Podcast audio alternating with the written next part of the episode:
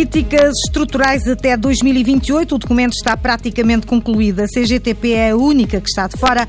O governo chegou a acordo com os restantes parceiros sociais. Três pessoas ficaram feridas com gravidade ontem à noite, na sequência da queda da cobertura do palco da Semana dos Baleeiros nas Lajes do Pico. Depois da denúncia pública da Getart, diretor regional dos Assuntos Culturais, admite atrasos no pagamento de apoios à atividade cultural nos Açores.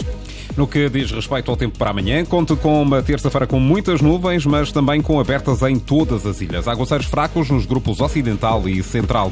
Seguimos para as notícias da região. Edição das 18 horas com a jornalista Margarida Pereira.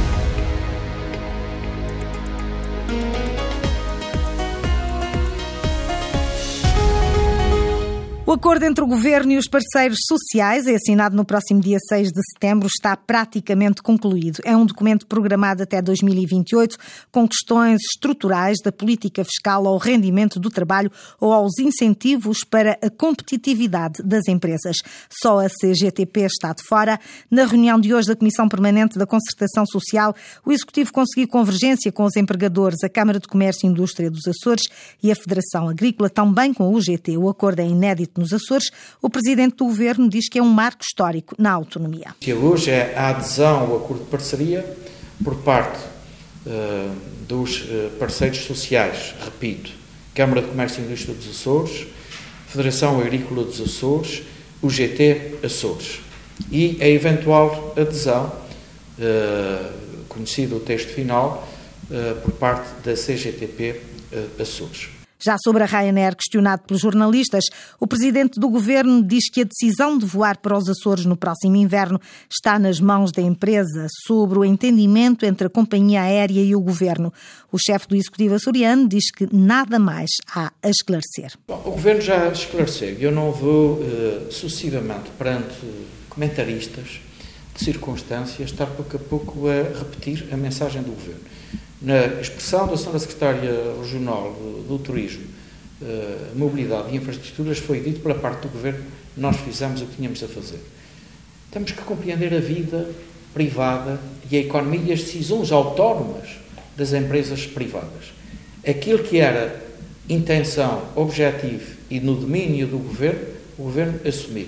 Não pode responder pelos privados o governo fez o que tinha a fazer, considera o presidente do governo, o impasse mantém-se. A Ryanair continua a se encarregar no sistema voos para os Açores a partir do final de outubro. Três pessoas ficaram feridas com gravidade ontem à noite na sequência da queda da cobertura do palco da Semana dos Baleeiros nas Lajes do Pico. O vento que se fazia sentir na ocasião fez colapsar o palco principal das festas. Pouco antes de entrarem em palco, quase meia centena de músicos para o espetáculo de encerramento. Ricardo Freitas. A Semana dos Baleeiros estava a terminar quando o impensável aconteceu. O teto do palco principal dos festejos caiu devido ao vento que se fazia sentir, acabando por ferir três pessoas. Segundo fonte da Proteção Civil, três elementos da banda que se preparava para atuar foram transportados para o Centro de Saúde das Lajes do Pico e mais tarde evacuadas para o Hospital da Horta. A tragédia só não foi maior porque o colapso da estrutura ocorreu poucos minutos antes de entrarem em palco cerca de meia centena de músicos para um concerto com a Mimos Dixie Band e a Orquestra de Sopros da Câmara Municipal das Lajes. A Antena 1 Açores procurou obter mais informações junto da autarquia, mas nenhum elemento do Executivo Municipal se mostrou disponível para falar aos jornalistas. Roberto Silva, antigo presidente da Câmara das Lajes do Pico e pai de um jovem que ia atuar ontem à noite, não poupa críticas ao atual elenco camarário. Diz que já tinham sido feitos alertas para a má localização do palco principal dos festejos face aos ventos predominantes. É, aquilo ontem à noite foi um verdadeiro filme de terror, porque um, aquilo que aconteceu foi muito grave, o palco colapsou na, na totalidade e foi um milagre, Nossa Senhora de Lourdes, os miúdos não estarem, os tocadores não estarem já sobre o palco, a mestrina e, e a, e a Dixie Band que ia tocar, julgo que à volta de 50 pessoas. E, portanto, podia ter havido ali feridos graves, eventualmente alguma morte. E, de facto, preocupa a mim, a todos os pais, todas as famílias do, dos músicos e uma situação que, que, era perfeitamente evitável, porque tinha havido já vários alertas no ano passado. Uh, um outro palco tinha sido arrastado pelo vento e este ano um, houve outros alertas, novos alertas, e a Câmara Municipal não, não atendeu, não respeitou, uma atitude de, de arrogância, de teimosia, um, continua com o palco no mesmo sítio. E depois aconteceu esta tragédia, com, com dois feridos dessa banda, um, e que podia ter sido realmente um, uma tragédia muito grande. Os argumentos de Roberto Silva, antigo presidente da Câmara Municipal das Lajes do Pico. Depois da denúncia pública da Getart, diretor regional dos Assuntos Culturais admite atrasos no pagamento de apoio à atividade cultural. Já vamos ouvir essa declaração e a justificação de Duarte Nunes Chaves.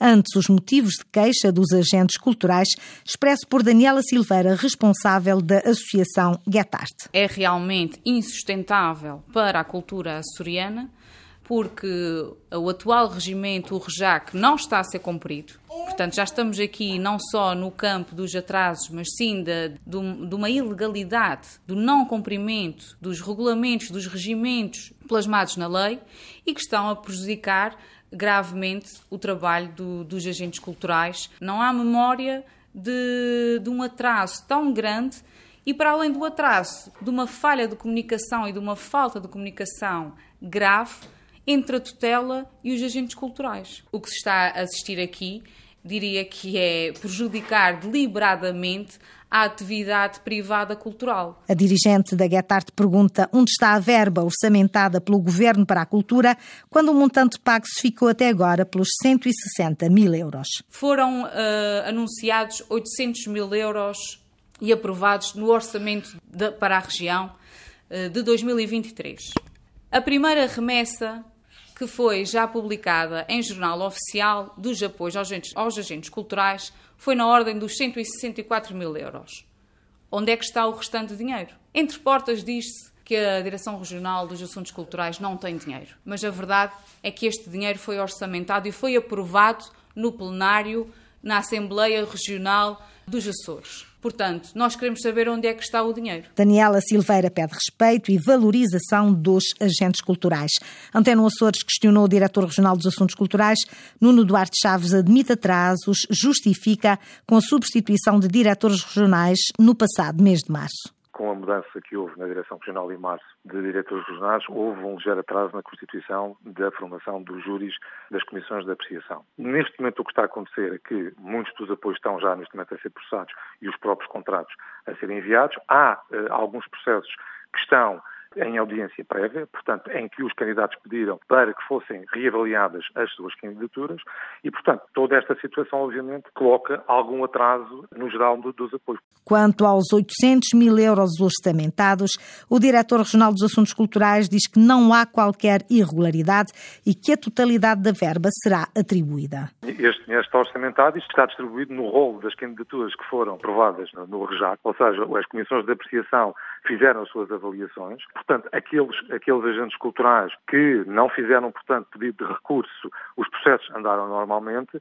O que temos tido aqui algumas situações e algumas comissões de apreciação que estão à espera destes recursos hierárquicos saírem para poder, portanto, sair depois o despacho com os apoios. Mas a verba está lá, portanto, e será toda ela distribuída pelos agentes culturais. As explicações do Diretor Regional dos Assuntos Culturais em relação aos atrasos no pagamento dos apoios para 2023 ao setor críticas ao abate de gamos autorizado pelo governo açoriano. É a tentativa de manipulação de consciência, assim a considera António Ventura Linda Luz. Há gamos a mais na Ilha das Flores, o governo regional decidiu resolver a situação abatendo animais. Esta espécie da família do veado não é protegida, diz o secretário da Agricultura, por isso deve ser comparada a outro tipo de animal. O abate já foi realizado e a carne vai ser distribuída quarta-feira pelas instituições de solidariedade social como iria acontecer com outra espécie pecuária qualquer, quer se tratasse de vacas, de porcos, ou de coelhos, ou de cabras, ou de ovelhas. E, portanto, nada de novo aqui. Portanto, há aqui uma manipulação de consciência como que se os gamos fossem uma espécie protegida ou uma espécie que, que tem extinção. Nada disso. Segundo António Ventura, pelo menos neste caso, o abate de animais é uma solução para o excesso da população. Qualquer população de interesse excesso zootécnico para a produção de carne é feito pelo abate. Quando há excesso, abate-se. Não estamos a falar de espécies protegidas, estamos a falar de espécies que são utilizadas para a produção de carne para consumo humano. Para consumo humano, diz o secretário, mas de um tipo de carne que não é característico nos Açores. O governante insiste, os gamos são uma espécie para produção de carne como outra qualquer. Não há nada de novo e não vale a pena manipular consciências. Nos Açores é que nós não temos o hábito de consumir carne de gamo, mas no continente já há explorações especializadas, como em toda a Europa. E, portanto, é uma espécie pecuária como outra qualquer. O abate de gamos tem provocado reações, entre elas partidárias. O Bloco de Esquerda reagiu e pediu esclarecimentos ao Governo Regional. Alexandra Manos, deputada bloquista, diz que esta não é uma situação que deva ser normalizada e é exatamente isso que as declarações de António Ventura significam. Diz que não se pode comparar um animal de exposição a animais de produção de carne. Aqui nos Açores não existe caça grossa, logo estes animais não são utilizados para alimentação nem para fins pecuários. Aquilo que António Ventura está a tentar fazer é, uh, como se diz, arranjar uma argumentação mas não tem qualquer tipo de comparação. Estes animais foram introduzidos nos Açores para exposição e não para consumo. Portanto, aquilo que António Ventura está a dizer é um, um tentar de desculpa e de lavar as mãos e a cara face a uma situação de abate de animais que estão nos Açores para exposição. António Ventura não tem razão, não há comparação possível entre os gamos uh, e os animais utilizados na pecuária, porque não foi este o fim para a sua introdução nos Açores. A posição do Bloco de Esquerda quanto ao abate de gamos na Ilha das Flores, partido que pediu esclarecimentos ao Governo Regional sobre o abate de 10 animais na ilha. Unidade de Saúde da Lagoa vai passar a Centro de Saúde. Isso mesmo ficou a saber-se hoje com esta alteração. São Miguel fica com centros de saúde em todos os conselhos. É uma antiga reivindicação da Câmara Municipal que até final deste ano vai ser atendida, garante o Presidente do Governo. Valorizar na Ilha de São Miguel o único conselho que não tinha um centro de saúde e a gestão da Unidade de Saúde de Ilha de São Miguel vê como uma referência essencial termos nos, cinco, nos seis conselhos da Ilha de São Miguel seis centros de saúde. É o que vamos passar a ter. E isto valoriza não apenas a cidade e o Conselho da Lagoa, como sobretudo os seus utentes. São cerca de 12.230 utentes, o que é muito significativo José Manuel Bolheiro, hoje, depois de ter visitado o Centro de Saúde da Lagoa, a autarquia liderava a reivindicação. A Presidente da Câmara, Cristina Calisto, diz que a Lagoa ganha melhor acesso a cuidados de saúde primários.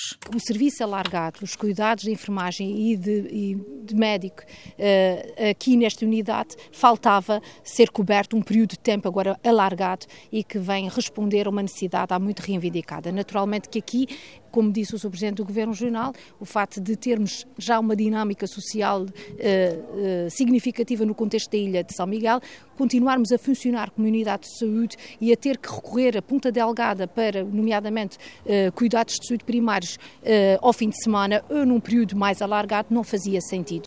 Vão ser feitas obras de pequena monta no edifício que permitirão criar cinco novos gabinetes. O Centro de Saúde passará a disponibilizar aos utentes serviços de psicologia, nutrição, nutrição, medicina dentária e consultas de enfermagem de saúde materna. Vem um aumento significativo do preço dos combustíveis nos Açores. Já a partir de sexta-feira, dia 1 de setembro, o gasóleo vai aumentar 9 cêntimos por litro, passa a custar 1,45€. A gasolina de 95 octanas sobe 5 cêntimos, fazendo com que o preço do litro ascenda a 1,58€. O gasóleo colorido para a agricultura e pescas também sobe 9 cêntimos. O governo açoriano justifica estes aumentos com a tendência que se verifica no mercado internacional. Jornal das 18 com a jornalista Margarida Pereira. Notícias em permanência em cores.rtp.pt e também no Facebook da Antena 1 Açores.